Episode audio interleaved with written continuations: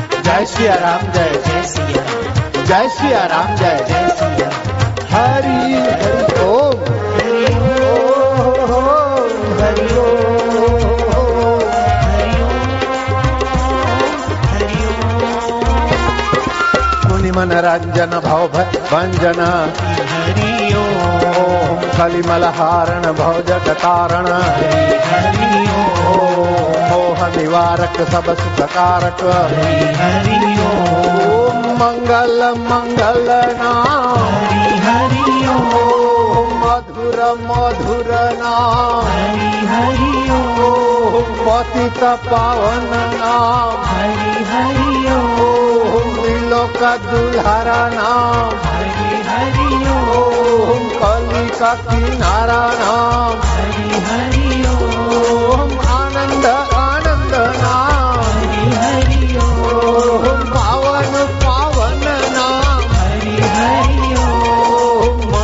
மங்கள நாம்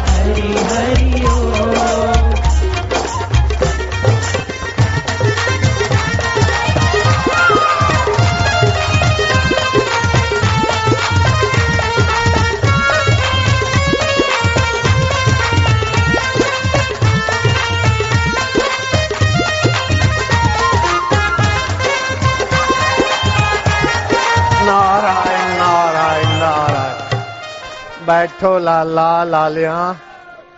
क्या हाल चाल है शेष?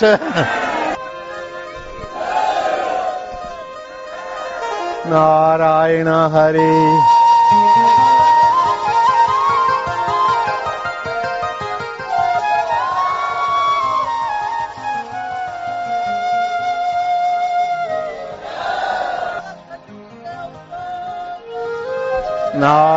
नारायण, हरि हरि ओम, हरि।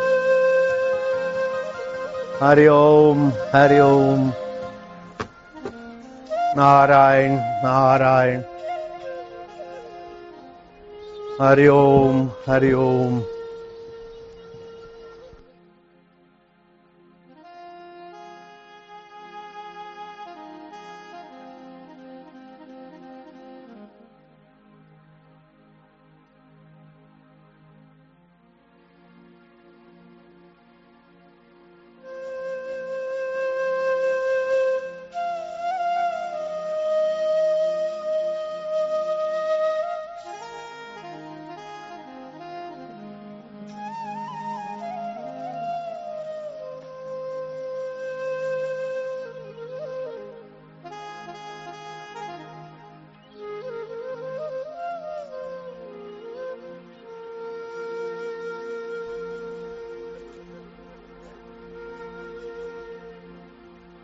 ये होया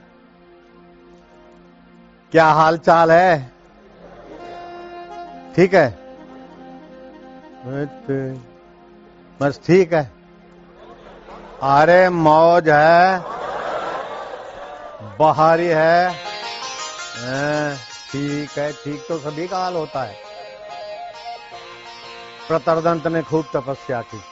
ऐसी तपस्या की कि इंद्रदेव को प्रकट होना पड़ा।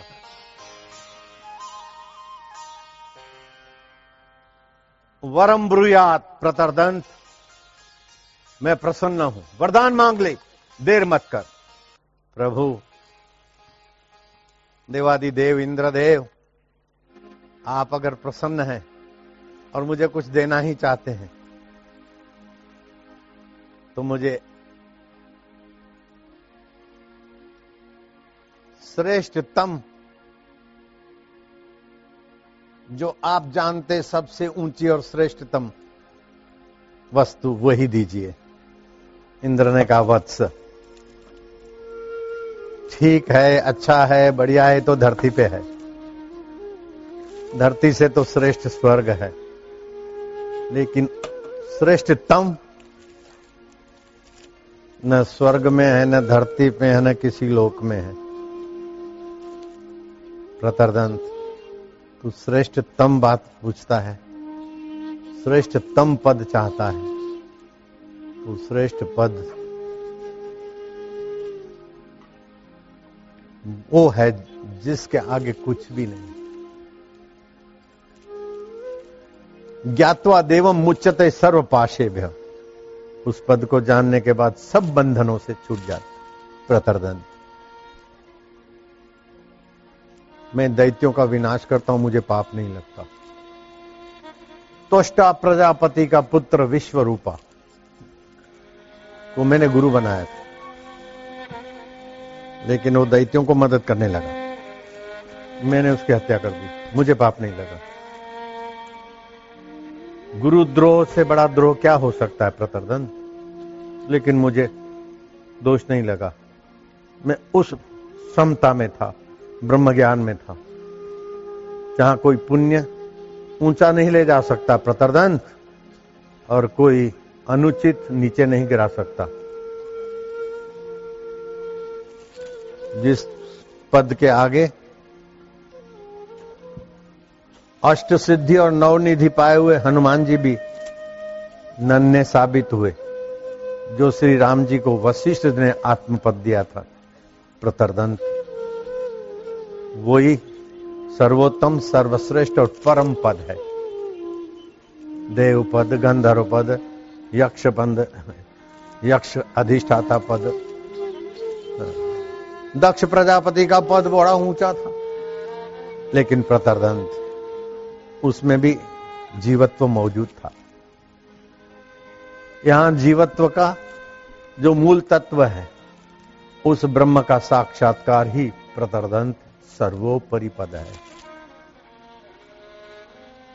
यद ज्ञातवा देवम मुच्यते सर्वपाशे न तद भाष्यते सूर्यो प्रतरदंत वहाँ सूर्य का प्रकाश नहीं जा सकता।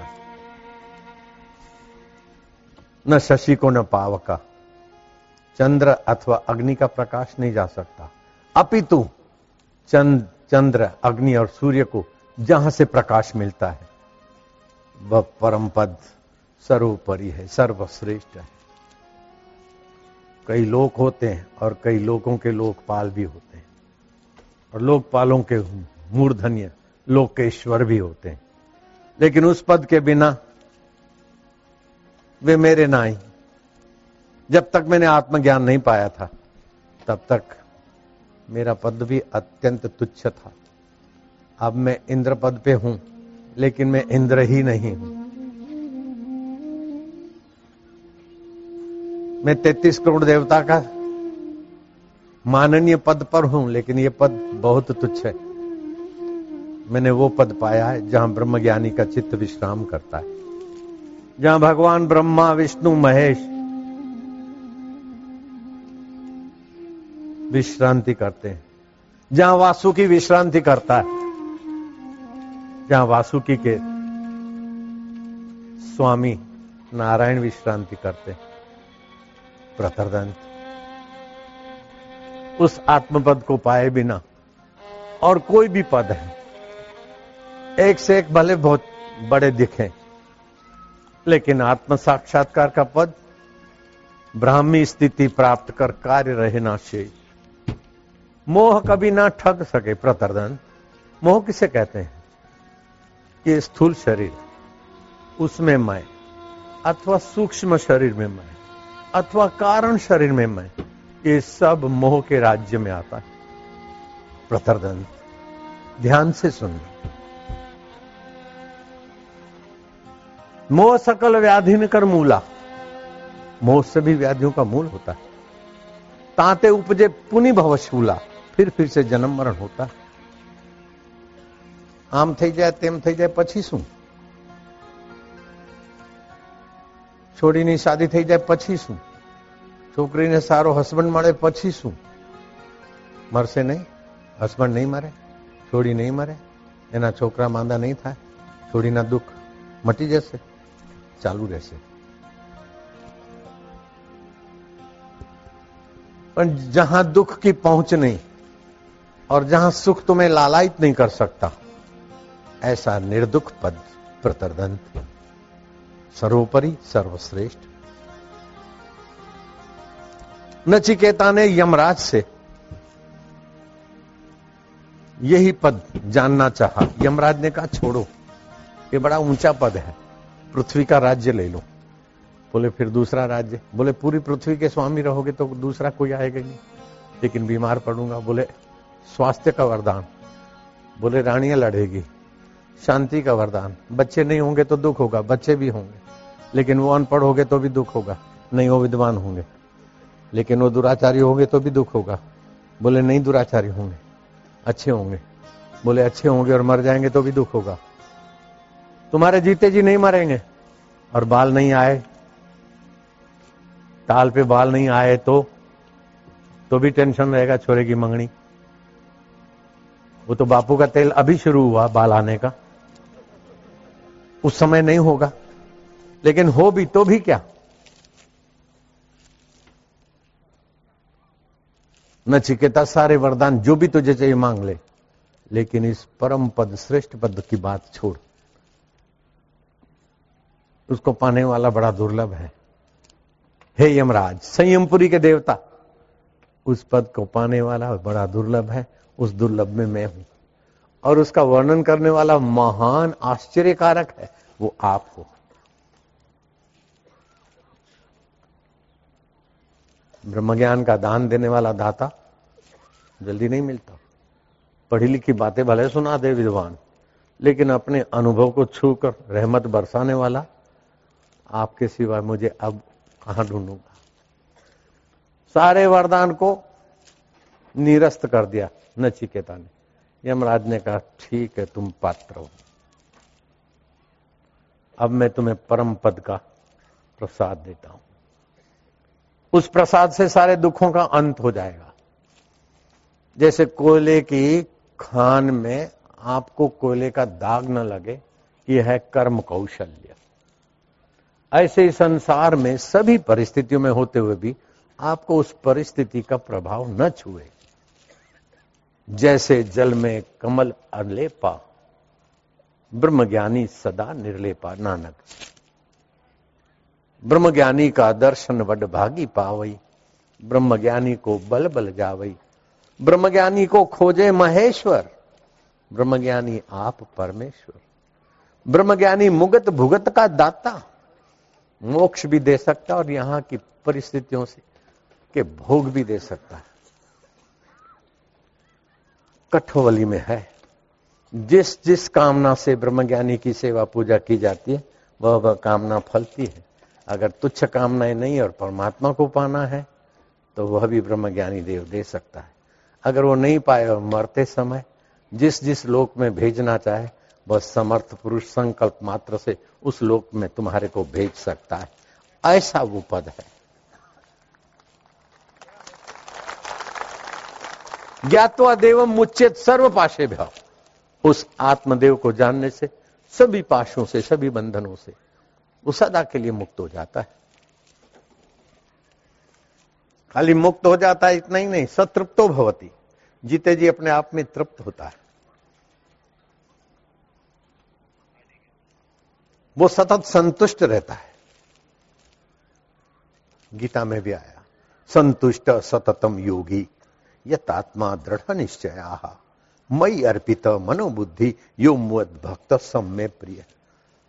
भगवान तो बहुतों को प्यारे हैं, लेकिन भगवान को कौन प्यारे ऐसी ब्रह्मवेता। उद्धव संत मुझे अति प्यारे। चरण रज निज अंग लगाऊँ। ब्रह्मज्ञानी की चरण रज में अपने अंगों पे लगाता हूँ। ब्रह्मज्ञानी ऐसा होता है। प्रतरदंत वो सर्वश्रेष्ठ पद है, सर्वोपरि पद है।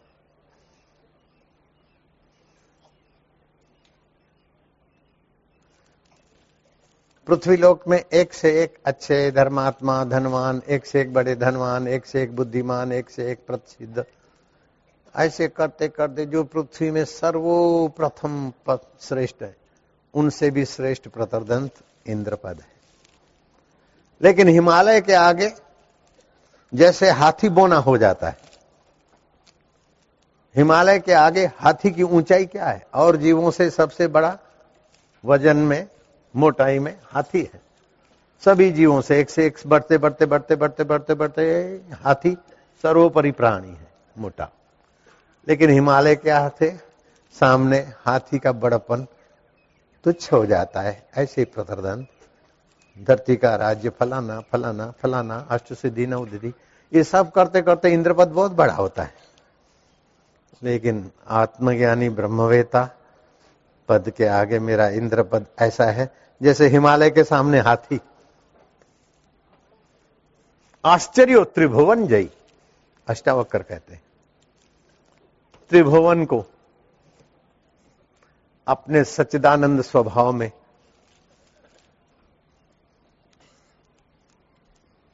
एक तिनखे की नहीं जानता है वो ब्रह्मवेता। प्रकृति के एक अंश में त्रिभुवन है। और प्रकृति जिसके एक अंश में है, ऐसा वो ब्रह्मवेता होता है। भूताकाश कुछ भी नहीं, चित्ताकाश उससे ज़्यादा है।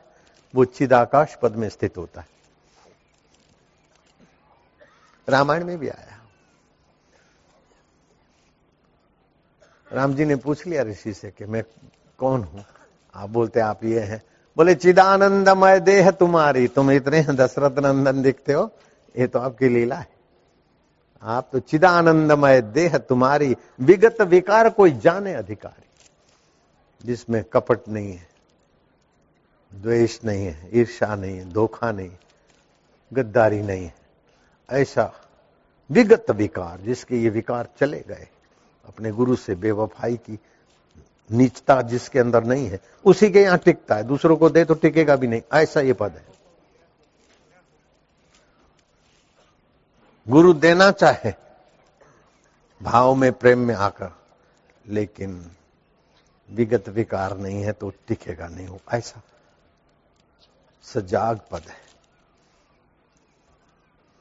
परम ज्ञान स्वरूप है, धरती के क्या, स्वर्ग के क्या, त्रिकालज्ञों के जो सामर्थ्य है। दूसरों को फूंक मार के ज़िंदा करने वालों की शक्तियों से भी ये परम शक्ति है, आत्मज्ञान। रागे रागवताम प्रतरदंत, रागियों में वो रागी जैसा दिखेगा। बाले बालवताम, बच्चों के साथ बच्चों जैसा। मिल गई स्त्री तो वो, उनकी बहु सासू बन के काम कर करवा लेगा, कर लेगा। मिल गए राजा और नेता तो उन्हीं का सिरमोर हो जाएगा।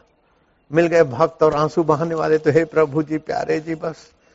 देखो तो भाव विभोर हो जाएगा, लेकिन उठत बैठत वही उठाने कहत, कबीर हम उसी ठिकाने।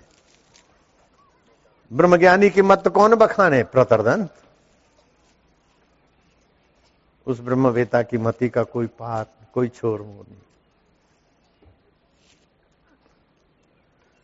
तुम्हारी गतिमति तुम ही जानी, नानक दास सदा कुर्बानी। सिख धर्म ने कहा।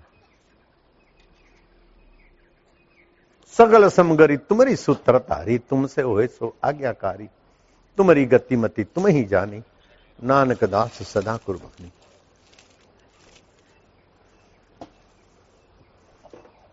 प्रतरदंत, भगवान नारायण ने कहा, ना हम वसामी वैकुंठे मैं वैकुंठ में ही सदा रहता हूँ, ऐसी बात नहीं। ना हम वसामी वैकुंठे योगी नाम हृदय वा मद भक्ता यत्र गायंती तत्र तिष्ठामी नारदा। जहाँ मेरे भक्त होते और भक्तों को ब्रह्म ज्ञान देने वाला संत होता है। मैं वहीं होता हूँ।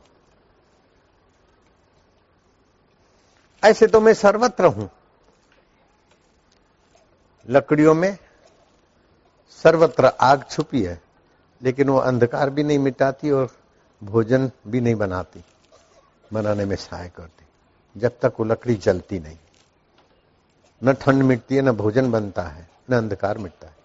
ऐसे ही सर्वव्यापक सच्चिदानंद तो सर्वत्र है, लेकिन उसका जागृत स्वरूप करने वाला सतगुरु का सत्संग जहाँ होता है, वहीं में प्रेम रूप से, आनंद रूप से माधुर्य रूप से, समता रूप से, सदगुण रूप से साहस के रूप से। मैं जगमगाता हूँ लोगों के हृदय में। ब्रह्मज्ञानी की दृष्टि अमृत वर्षी ब्रह्मवेताओं की नज़र से जब मैं अपनी प्रसन्नता बरसाता हूँ, लोगों के जन्म जन्मांतरों के पाप ताप मिट जाते। साधु नाम दर्शनम पातक नाशनम और साधु किसे कहते हैं? साध्यंते परम कार्यमिति साधु। जिसने ये परम पद पा लिया है, स्वरूप और श्रेष्ठ पद पा लिया है, उसे साधु कहते हैं।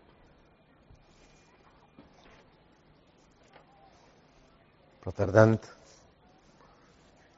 तुमने जो मांगा है, वो अति ऊँचा है, अति ऊँचा है, अति दुर्लभ है। सारों का सार, सारों का सार। कहाँ तक कहूँ तुझे?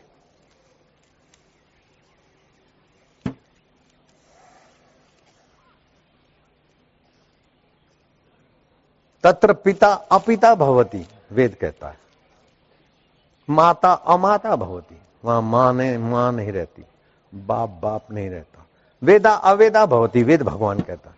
वहाँ वेद शास्त्र भी चुप्पी हो जाती, नेति नेति, मत करो वर्णन, चुप हो जाते।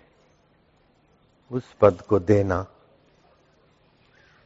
कोई साधारण तपस्वी, साधारण योगी का काम नहीं। गुजरात में काठियावाड़ है। काठियावाड़ के एक बाबा भगवान को पाने के लिए हिमालय में घूमे।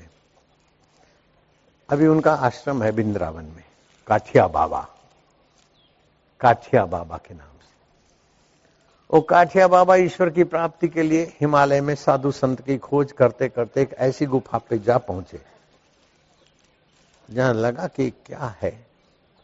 जरा सा पत्थर खिसकाया। तो देखा अंदर गुफा है। धीरे से उस गुफा में गए। तो एक शांत आत्मा, महापुरुष। ध्यान मग्न थे। काठिया बाबा ने दंडवत प्रणाम कर दिया। हिलचाल से गुफा में। एकदम शांत गुफा में हिलचाल से बाबा का ध्यान टूटा। नाराज़ वाणी में बाबा ने कहा, अरे, कौन हो? काठिया बाबा ने कहा, आपका दास हूँ। दास? शिष्य, सेवक, जी महाराज। तो दास तो आज्ञा मानता है। आज्ञा कैसी वो नहीं, आज्ञा किसने की वो महत्व है। किसने कहा है? बोले, गुरु ने कहा है तो बात पूरी हो गई। तो तू दास है? बोले हाँ। तो आज्ञा मानोगे? बोले हाँ हाँ। पास में नदी बह रही है। जाओ कूद पड़ो। साबरमती नदी नहीं थी हाँ? तापी तट और नर्मदा तट भरूच का नहीं था। पहाड़ी नदी थी, जिसमें बड़े बड़े पत्थर भी लुढ़क के धार धाड़ बरसते। कूदे नहीं कि गए नहीं। बचाव बोलने की भी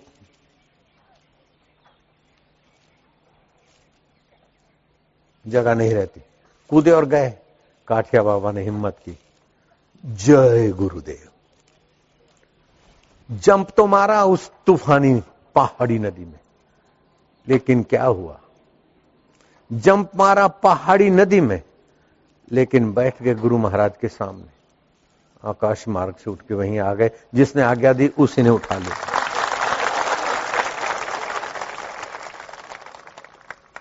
ऐसे ही गोरखनाथ ने अपने छटे हुए शिष्यों को लेकर एक लीला रची। जंगल में गए विशाल वट वृक्ष त्रिशूल गाड़ दिया। जो मेरा आज्ञाकारी शिष्य हो, वो इस डाल पे चढ़ जाए और चढ़कर ऐसा गिरे, सीधा मेरे त्रिशूल पर सो जाए। एक दूसरे की तरफ़ देखने लगे, वो है, वो महाजय का है, वो फलाना है मैंने सब खिसकने लगे। जब सतपात्र शिष्य ने सुना, कहीं सेवा कर रहा था, क्यों सब विचार कर रहे हैं, खिसक क्या है? बोले, गुरु महाराज कहते हैं कि डाले पर चढ़कर त्रिशूल पर लेट जाओ। बोले, गुरु महाराज की आज्ञा हाँ? वो चढ़ा। अलग। डाले पे चढ़कर, अलग करके त्रिशूल पे गिरने का संकल्प उतनी देर में तो गोरखनाथ दूर जा बैठे थे। अपना संकल्प छोड़ दिया था। गोरखनाथ के अदृश्य हाथों ने उसे त्रिशूल पे लेटे हुए संभाले रखा। अदृश्य हाथ थे। संकल्प। ये सूर्य इतना भारी कैसे अदृश्य हाथों से टिकाए ना? चंदा कितना वज़न का होगा? अदृश्य हाथों से टिका है।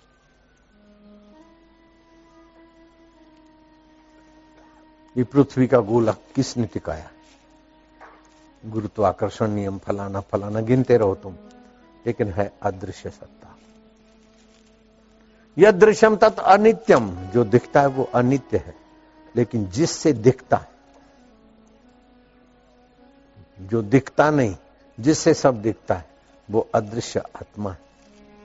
मर जाने के बाद कहाँ दिखता है जीवात्मा? जब जीवात्मा ही नहीं दिखता तो जीवात्मा का अधिष्ठान ब्रह्म कहाँ दिखेगा? आँखों से नहीं दिखे वहाँ चक्षु नहीं जाते हैं, लेकिन चक्षु को देखने की सत्ता वहीं से आती वहाँ मन नहीं जाता, लेकिन मन के विचारों को देखने की सत्ता वहीं से आती वहाँ मति नहीं जाती, लेकिन मति के निर्णय बदलने की सत्ता वही है।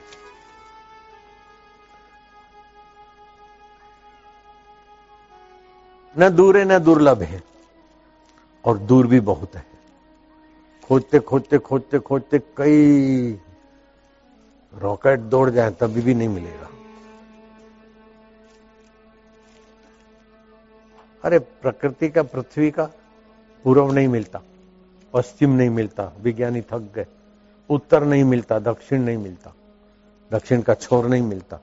अभी मैं यहाँ खड़ा हूँ ना तो आपके पश्चिम में हूँ, लेकिन उधर खड़ा हो जाऊँगा तो आपके पूर्व में हो जाऊँगा। तो तुम्हारे, हमारे बैठने खड़े रहने की कल्पना ही है पूर्व पश्चिम। लेकिन पूर्व के तरफ़ जहाज़ दौड़ते जाए, यहाँ से पूर्व शुरू हुआ, नहीं हो सकता। यहाँ पश्चिम पूरा हुआ, नहीं हुआ। थक गए सब। जब ये प्रकृति एक हिस्से में है, मुझ ब्रह्म के तो उसका छोर वोर नहीं। तो मुझ ब्रह्म परमात्मा का क्या आदि है, क्या अंत है? इसीलिए मेरा नाम अनंत है।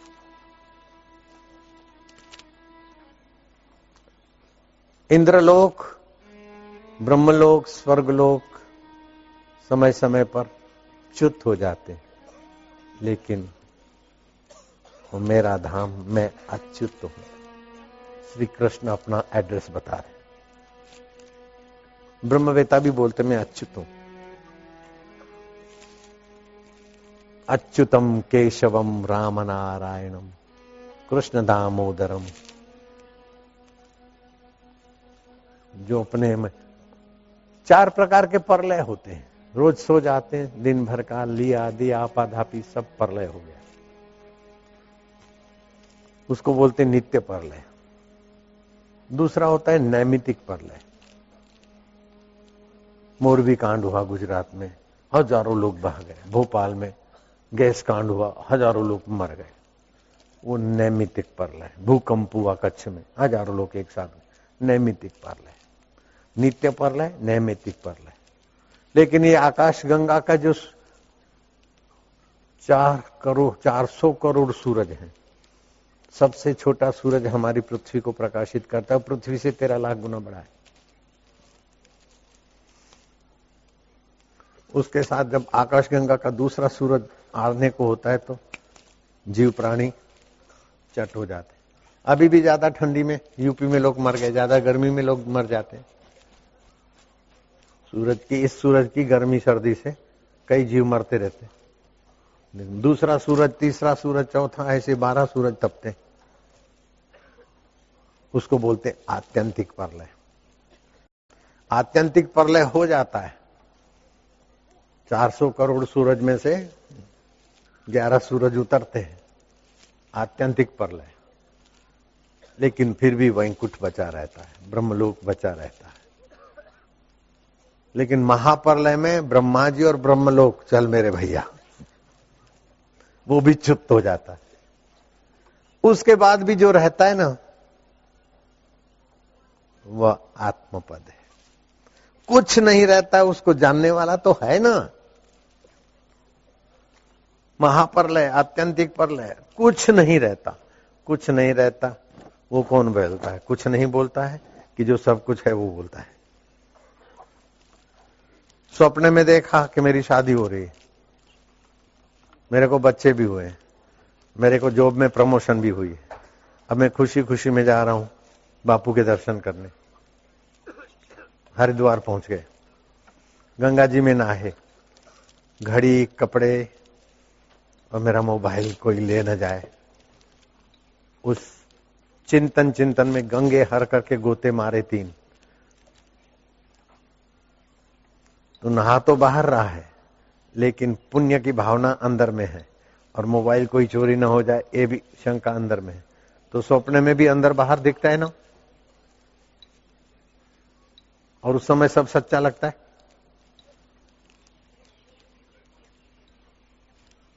उसी चैतन्य से ये सारा दिखता है।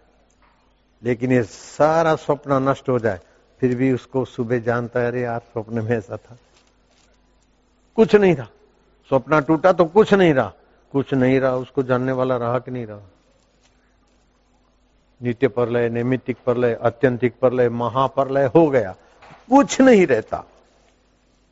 कुछ नहीं रहता, फिर भी जो रहता है, वो तुम हो अभी।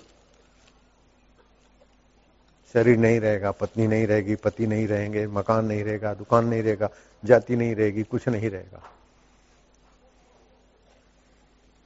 सूक्ष्म शरीर रहेगा, लेकिन वो प्रेत में रहेगा, किसी योनि में रहेगा। वो योनि भी नहीं रही सब में तो फिर भी कुछ जो रह जाता है, वही तुम्हारा आत्मदेव है, जो कभी नष्ट नहीं हो सकता।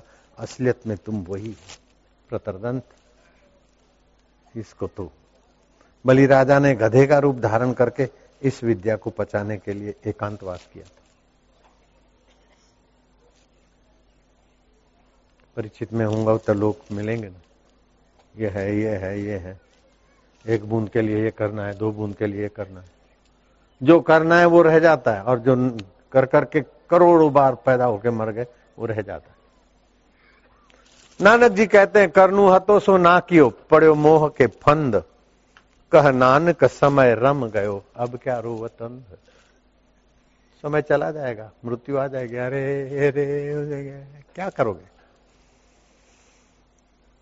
आपको कार मिली, बाइक मिला, स्कूटर मिला, साइकिल मिली, कुछ भी मिला तो यात्रा के लिए मिला है, पहुँचने के लिए मिला है। आप पहुंचो तो भी छोड़ना पड़ेगा, और लापरवाही से इधर उधर भटको, फिर भी छोड़ना पड़ेगा। वैसे ये शरीर मिला है। अपने परम पद को पाने के लिए। अगर पहुँच गए तो इसका सदुपयोग हो गया, नहीं तो भटक के गए, फिर जन्मो और फिर मरो। एक श्वास भी ज़्यादा नहीं ले सकते हो। सारी ज़िंदगी की कमाई अर्पण कर दो। एक श्वास ज़्यादा दो, नहीं होता। समय देकर सब पाया, लेकिन सब देकर समय का सौमा ऐसा भी नहीं मिलेगा हजारवा ऐसा भी नहीं मिलेगा। इसलिए समय को सबसे ज़्यादा कीमती माना है और तो सबसे ज़्यादा कीमती में कीमती वो पद है जो प्रतरदंत माँगता है। मुझे इस पद की खबर नहीं थी। मैं तो लीलाशाह बापू के चरणों में एक बार, हज़ार बार, लाख बार, करोड़ बार प्रणाम करके लोथपोत होता रहूँ तो भी मैं बदला नहीं चुका सकता। मेरी तो मान्यता थी कि शिव जी मिलेंगे, प्रकट हो जाएँगे। क्या चाहिए? मैं बोलूँगा, कुछ नहीं चाहिए। बस शिव जी प्रसन्न हो जाएँगे। मेरा तो इतना ही था। नज़रिया। लेकिन गुरु जी ने बताया शिव जी मिलेंगे तो तुम्हारे सिवा शिव जी किसको मिलेंगे? शिव जी आएँगे, वरदान दे जाएँगे, फिर चले जाएँगे। शिव जी आएँगे और चले जाएँगे। तुम कभी चले जाओगे क्या अपने आप से आए है कहा पहुँचा दिया शहनशाह ने? ये मैं भाषा बोला हूँ गुरु जी ने ये भाषा नहीं कही थी, लेकिन सार यही था गुरु जी का। वही पहुँचा दिया। जिससे शिव ब्रह्मा विष्णु प्रकट होते हैं, लीला करते, विलय हो जाते फिर भी जो विलय नहीं होता, वो तुम्हारा अपना आपा है।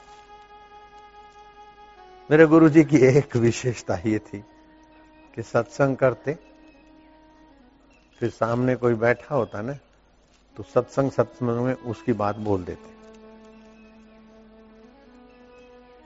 मैं भी ऐसा कभी करता हूँ सत्संग चल रहा है। तो समिति वाले बैठे दो हाथ से थोड़ी ताली बची, फिर अपने विषय पे बोल दिया। वो आपस में जो है पति पत्नी का या समिति वालों का, यूँ यूँ करते हैं। हमारे तो बोलते गए दो हाथ से ताली थोड़ी बचती तो भगवान ने यह कहा, अब वो दो हाथ से ताली और उसका संदर्भ नहीं है। किसी बात को आगे पीछे से सुनकर ही उसकी संगति बनती है। हा? किसी ने कुछ कह दिया, आप कुछ काट पीट के कुछ का कुछ बकते रहो तो उसका कोई मूल्य नहीं है। संगति मिलाकर देखो, कितना कितना बढ़िया बात है। तो कोई भी प्रवचन, कोई भी बात होता है तो उसका संगति मिलानी पड़ती संदर्भ मिला लेना। गुरु जी बीच बीच में ऐसा बोल जाते थे, मैं ही जानता और गुरु जी जानते, बस। सत्संग तो ऊँचा है, फिर बोलते, खलक जी खिजमत खां न भाया बंदगी बहत फिर प्रवचन करते, और उतना बोल दिया, मेरे तरफ़ शेयर हो गया। और उनके इशारे ने ये जन समूह का मंगल किया।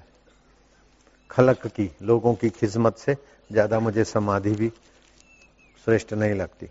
मैं समाधि प्रिय व्यक्ति था। गुरुजी बोलते ना, मेरा ध्यान लग जाता था।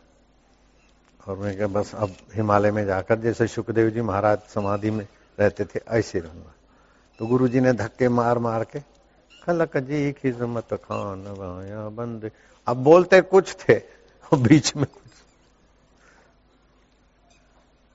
एक राजकुमार था, राजा ने उसको गद्दी पे बैठा दिया। और फिर वो मंत्रियों के बच्चों से कुछ सीखने जा रहा है। और राजकुमार है कि मूर्ख है?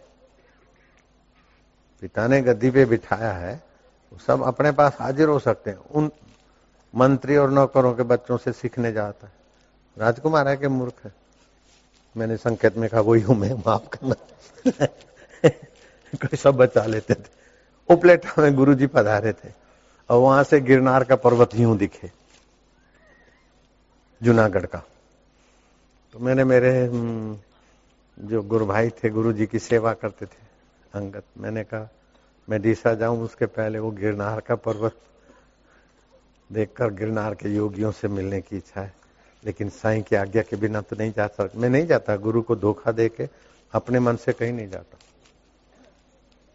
बाईस किलोमीटर था और डीसा जाते बीच में ही आता था तो जा सकता था। मैं सक्षम भी था जाने आने में।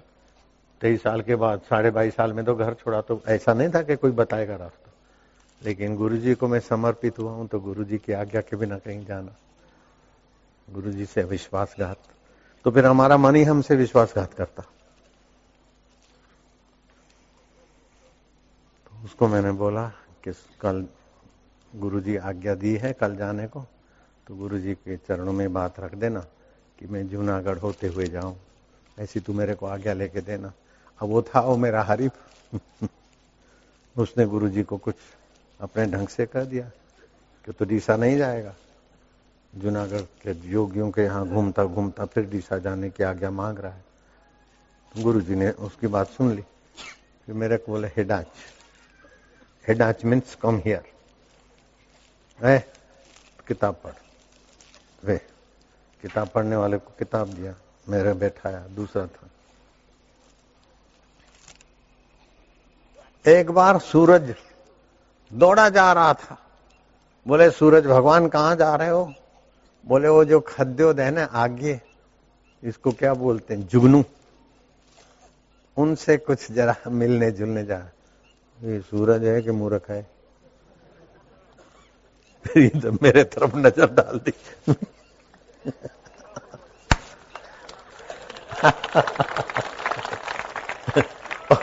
उनका मूर्ख बोलना भी कितना करुणा से भरा था। फिर मैं नहीं गया तो नहीं गया, आज तक नहीं गया। गुरु जी का तो शरीर नहीं है, साकार। अब आज्ञा लेने को तो कुछ, मैं जूनागढ़ आश्रम है, लेकिन वो जोगियों को खोजने मेरा जोगी जोगेश्वर ने तृप्त कर दिया मुझे। जो मेरे गुरु को पसंद नहीं, वो मैं पसंद करूँ तो नालत है मेरे शिष्यत्व को, नालत है मेरी ज़िंदगी को। जो तिद भावे सो भलीकार। मेरे गुरुदेव, जो तुम्हें भाता है, वही हमें भाए। जो तुम चाहते हो, वही हो। मेरी हो सो जल जाए। मेरी जो इच्छाएँ, कामनाएँ, बेवकूफ़ी, वासनाएँ, जो हो, जल जाए। गुरुदेव, तुम्हारी हो सो रह जाए।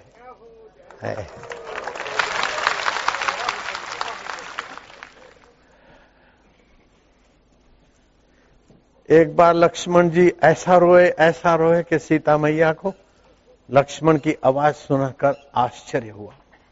भैया, आप वीर, क्षत्रिय, इतना रुदन कर रहे हैं, क्या बात है? आपका रुदन देखकर मेरा हृदय भी पीड़ित हो रहा है। बोले, मैया, मैं अनाथ हो गया, अनाथ हो गया। कैसे अनाथ? बोले, मुझे प्रभु ने त्याग दिया। दौड़ी प्रभु के पास। लक्ष्मण भैया का आपने त्याग किया? राम जी बोलते, नहीं तो। हाँ रो रहे हैं, विलाप कर रहे हैं, बड़े दुखी हैं। अनुज, छोटे भाई को अनुज बोलते अनुज अनुज। हाँ प्रभु, क्यों इतने दुखी हो? मेरा आपने त्याग कर दिया, मैं अनाथ हो। गया लक्ष्मण, ये क्या कह रहे हो? मैंने तुम्हारा त्याग कब किया, कहा किया? मैंने आपसे पूछा कि मैं कुटिया कहाँ बनाऊँ आपने आज्ञा ना दी, तेरी जहाँ मर्ज़ी हो वहाँ बना। तो मुझे अपने मन के हवाले कर दिया, मैं अनाथ हो गया अनाथ है क्या लक्ष्मण की दूरदर्शिता है। क्या लक्ष्मण जी का समर्पण है। क्या लक्ष्मण जी की सावधानी है। तुझे जो ठीक लगे तो मेरा मन जो कहेगा वो ठीक करते करते तो मैं तो अनाथ हो जाऊँगा। नाथ, आपकी आज्ञा नहीं मिली। तुझे जो ठीक लगे। आज का बेईमान शिष्य बड़ा खुश होता है। मुझे जो ठीक लगे, करता जाऊँ। ऐसा भी एक ग्रुप चल पड़ा है। और उस ग्रुप को पता नहीं कि अब हम इस समय कहाँ पर हैं। वो समझता है, बापू को पता नहीं, लेकिन मुझे पता है वो ग्रुप इस समय कहाँ है। नारायण हरि हरि ओम हरि हरि ओम हरि। ये कैसा है जादू? समझ में कैसा है जादू समझ में न आया तेरे प्यार ने हमको जीना सिखाया। तेरे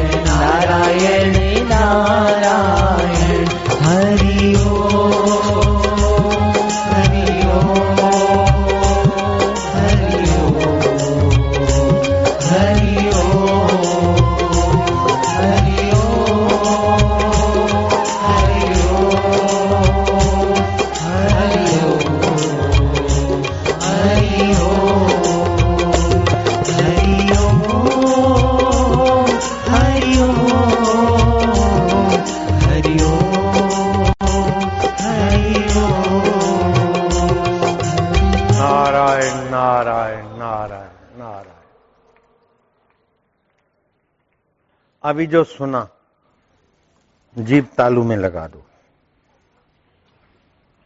और सर्वोपरि, सर्वश्रेष्ठ पद क्या है? हे नागपति, आप मुझे वही दीजिए, वही बताइए। और नागपति कहते हैं कि पृथ्वी के राज्य तो बहुत तुच्छ है। स्वर्ग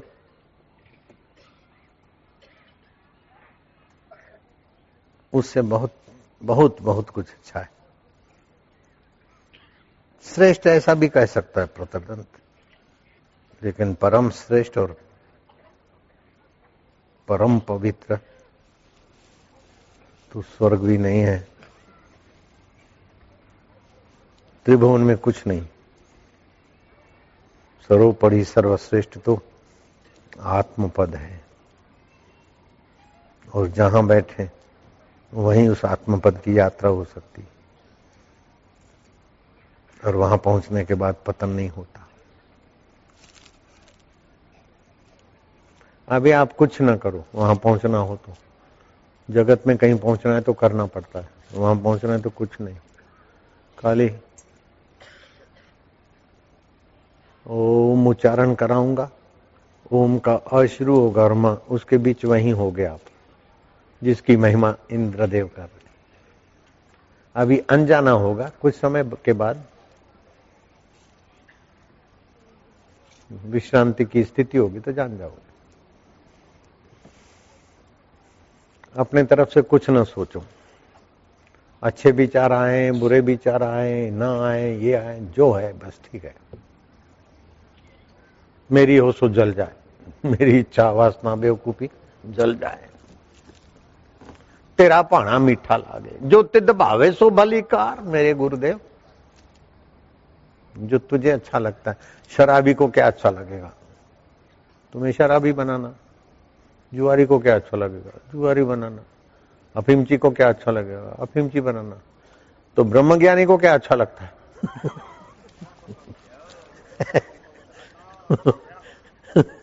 जो जो आपको अच्छा लगे बाबा जी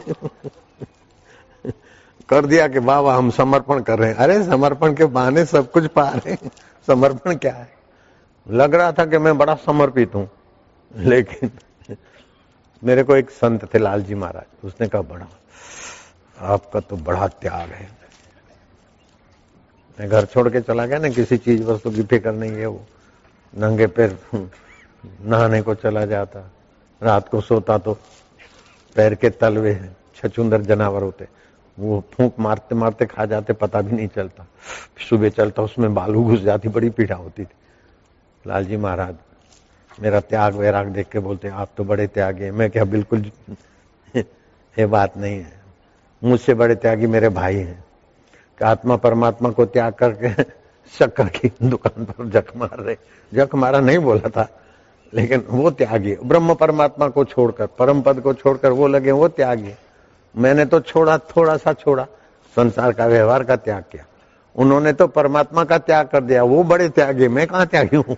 बड़े भाई बड़े त्यागी है, हम तो छोटे त्यागी। आप लोग भी बड़े त्यागी हो। ब्रह्म परमात्मा जो मिल सकता है, उसको छोड़ दिया। और जो मिल मिल के नष्ट हो जाए, उसी के पीछे ज़िंदगी पूरी करे, आप आप भी बड़े त्यागी हो। आप ऐसा नहीं सोचना बापू जी त्यागी मैं त्यागी नहीं हूँ। आप बड़े त्यागी हो। तन हो। आप बड़े त्यागी हो। जो छोटी चीज़ त्याग करे, वो छोटा त्यागी। हम्म? जो मध्यम चीज़ करे, वो मध्यम त्यागी। जो बड़ी चीज़ करे, वो बड़ा त्यागी। जो महान चीज़, महान से महान, उसे बढ़कर कोई महान नहीं। उसका त्याग करके बैठे तो आपको तो मैं प्रणाम करूँ। आप महान से महान, आत्मा परमात्मा की बेपरवाही करके कितने बड़े त्यागी आप बोलते बापू जी बड़े, लेकिन मैं सोचता हूँ, त्याग में मैं कुछ भी नहीं हूँ, आप लोग बड़े त्यागी हैं। परमात्मा का त्याग करके बैठे, इससे कोई बड़ी चीज़ त्यागने को होती है क्या?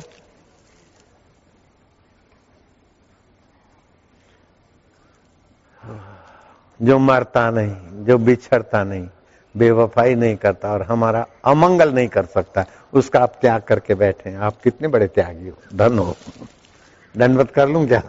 आपको संकोच होगा। ये तो ये मैं टोंट मार रहा हूँ आपको।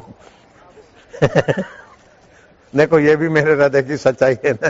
टोंट मार रहा हूँ तो बोल रहा हूँ ना, भाई, मैं टोंट मार रहा हूँ। इससे मुझे आनंद है। जितना सच्चाई के करीब होता हूँ, उतना आनंदित रहता हूँ। नारायण हरि हरि ओम हरि। आप सच्चाई के ईश्वर के करीब रहो। फिर जितने भी आरोप लगे, ये लगे, आपका कुछ बाल बांका नहीं होगा। साच को आँच नहीं, झूठ को पैर नहीं। सच बोलता हूँ। हम्म। सत्यम परम धीम ही भगवान वेद व्यास ने श्रीमद भागवत के मंगलाचरण में कृष्णम परम धीम ही नहीं कहा। कोई कृष्ण को मानता है, कोई शिव को मानता है, कोई अल्लाह को मानता है, कोई किसी को मानता है। लेकिन सभी की गहराई में सत्य तो वही का वही। वो महापुरुष की कैसी बुद्धि विलक्षण है। सत्यम परम धीम ही हम उस सत्य स्वरूप परमात्मा का जप करते सत्य किसको बोलते हैं? जो सृष्टि के आदि में था। अब भी है, बाद में भी रहेगा। महाप्रलय के बाद भी रहेगा। श्री कृष्ण का अवतार तो किसी सन में हुआ और किसी वर्षों के बाद श्री कृष्ण अंतराधन हुआ। लेकिन श्री कृष्ण का तत्व सत्य स्वरूप। ऐसे तुम्हारा तत्व भी वही है। श्री कृष्ण जानकर मुक्तात्मा महान आत्मा बन गए। दूसरों के लिए रास्ता खोल दिया। अब जिसको चाहिए चलो। जहाँ से चलने का शुरू करते वही मौजूद है। जिससे चला जाता है वही तो है। इतना सुगम है और इतना महान है। आँख अपने आप को नहीं देखती। आईने में भी आँख की परछाई दिखेगी, आँख नहीं। हाँ? ऐसे अपना आपा किससे जाने जाओगे? लेकिन वो अपना आपा अपने आप से ही जाना जाता है। ऐसा विलक्षण भी है। नारायण हरि, ओम ओम ओम। ये बीच में जो भगवान के नाम लेते हैं ना अपन तो ऐसा नहीं मानना, कहीं बैठा है और हम उसका नाम लेंगे तो हमारे को मदद करेगा, आएगा। ऐसा सोचोगे तो ऐसा झंझट बढ़ेगा। इधर उधर की बात काटने के लिए नर नारी का बैठा है, उसमें हम शांत होने को बोल रहे हैं। वो ज़्यादा फ़ायदा होगा। हरि नारायण नारायण पुकार पुकार के कितना भी पुकारोगे तो वही अंतरात्मा नारायण होके आएगा, फिर अंतर्धान हो जाएगा। आप ये सुबह से शाम तक किस देवता के लिए करते हैं? आत्मदेव के लिए करते एक होती है रति, दूसरी होती है प्रीति, तीसरी होती है तृप्ति। पति पत्नी में रति होती है पति पत्नी में प्रीति होती है। मिल गया, तृप्त हो गए लेकिन थोड़ी देर के बाद सत्यानाश का प्रदर्शन हो जाता है। थकान हो जाती है, कुछ समय में झगड़े हो जाते हैं। ऐसे ही भोजन में रति, प्रीति, तृप्ति हुई। लेकिन ज़्यादा खाओ, मिठास तो डायबिटीज़ और ज़्यादा कुछ करो तो गड़बड़। तो विषय विकारों में जो रति, प्रीति, तृप्ति है, वो जीव को विनाश के तरफ़ ले जाती और आत्मरति रेवस्य आत्म तृप्त मानवा। तस्य कार्यम न विद्यते। आय हाय। हे प्रतरदंत जिसको आत्मा में रति है, आत्मा में प्रीति है, और आत्मा में संतुष्ट है, संतुष्ट सततम योगी। भोगी सतत संतुष्ट नहीं हो सकता। भोग के लिए दौड़ धूप करेगा। भोग भोगने के समय, भोग लेते समय शक्ति, पराधीनता, भोगते समय थोड़ा रति प्रीति होगी, लेकिन अंत में पराधीनता हो जाएगी। जितना ज़्यादा भोग भोगेगा, उतना ही जल्दी क्षीण हो जाएगा। भोगा न भोगता, वयम में वो भोगता। राजा भरतरी कहते हैं, मैंने भोगों को नहीं भोगा। भोगों ने मुझे भोग कर बूढ़ा बना दिया। कालो नहीं आती वह में वही आता है समय तो नहीं बीता, मैं ही बीत गया समय की धारा में। समय तो चल रहा है। हम जवान थे। फिर बाल गए झुरियाँ पड़ी, जवानी गई, अंत में हम ही भोगे जाते भोगी समझता है, हम भोगते हम भोगते रहे, बेवकूफ़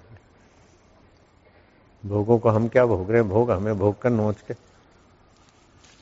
प्रसार कर देते हैं।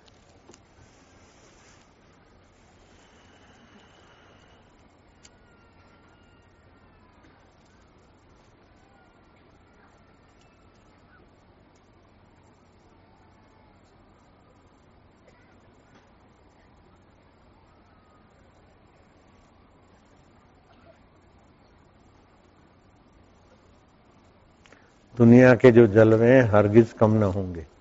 चर्चे यही रहेंगे, अफसोस हम न होंगे। ए हो गया, ए हो गया, ए हो गया तो चलता ही रहेगा। लेकिन एक दिन आएगा कि हम इस तरह से नहीं रहेंगे। तो जो ये यंत्र मिला है, गाड़ी, मोटर, जो भी मिला है, आपको गंतव्य स्थान पर पहुँचने के लिए। अगर इधर उधर भटक गए तो फिर दूसरे यंत्र पे बैठो, भटकते रहो। उद्देश्य सही है तो बिल्कुल फटाफट पहुंचो यंत्र को। है तो भी मौज है, नहीं छूट गया तो छूट गया।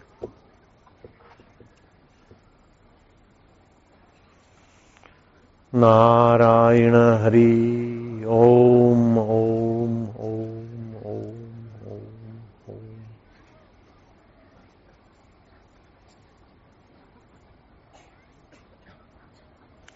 लक्ष्य अपना वो बना ले तो फिर सरल हो जाता है बहुत। लक्ष्य न होने पाए, कदम मिलाकर चल। सफलता तेरे चरण चुमेगी, आज नहीं तो कल। एक बार लक्ष्य बना ले कि हमें तो वो परम पद पाना है, जिससे बड़ा कोई नहीं। जहाँ हमारे गुरु जी पहुँचे, हमें वहाँ पहुँचना है। जो मैं गुरु जी को, मेरे गुरु जी को प्यारा है, वो मुझे प्यारा हो जो श्री कृष्ण को प्रिय हो, हमें प्रिय हो। राम जी को, शिव जी को, जो भी है ना, ब्रह्मवेता, वो सब एक मत होते हैं। एक राष्ट्र में दो प्राइम मिनिस्टर नहीं हो सकते, लेकिन एक कमरे में दस ब्रह्मज्ञानी रह सकते। प्राइम मिनिस्टर पद से तो ब्रह्मज्ञानी का पद बहुत बड़ा होता है लेकिन वहाँ समता होती। है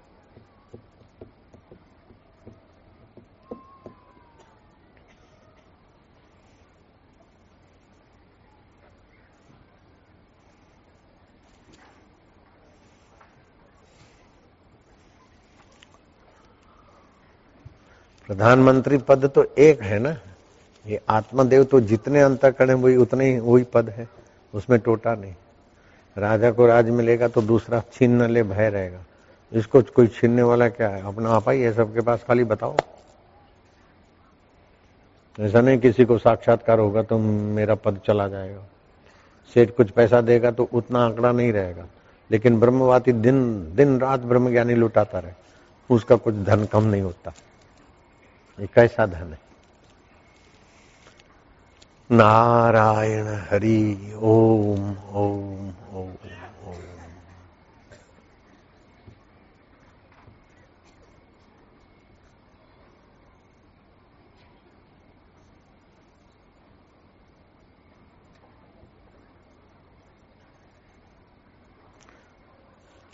जब छोटी छोटी बातों को हम सच्चा मानते तो हम छोटे रह जाते तुच्छ रह जाते फिर कोई भी हमको भिड़ा दे, भड़का दे, हो जाएगा।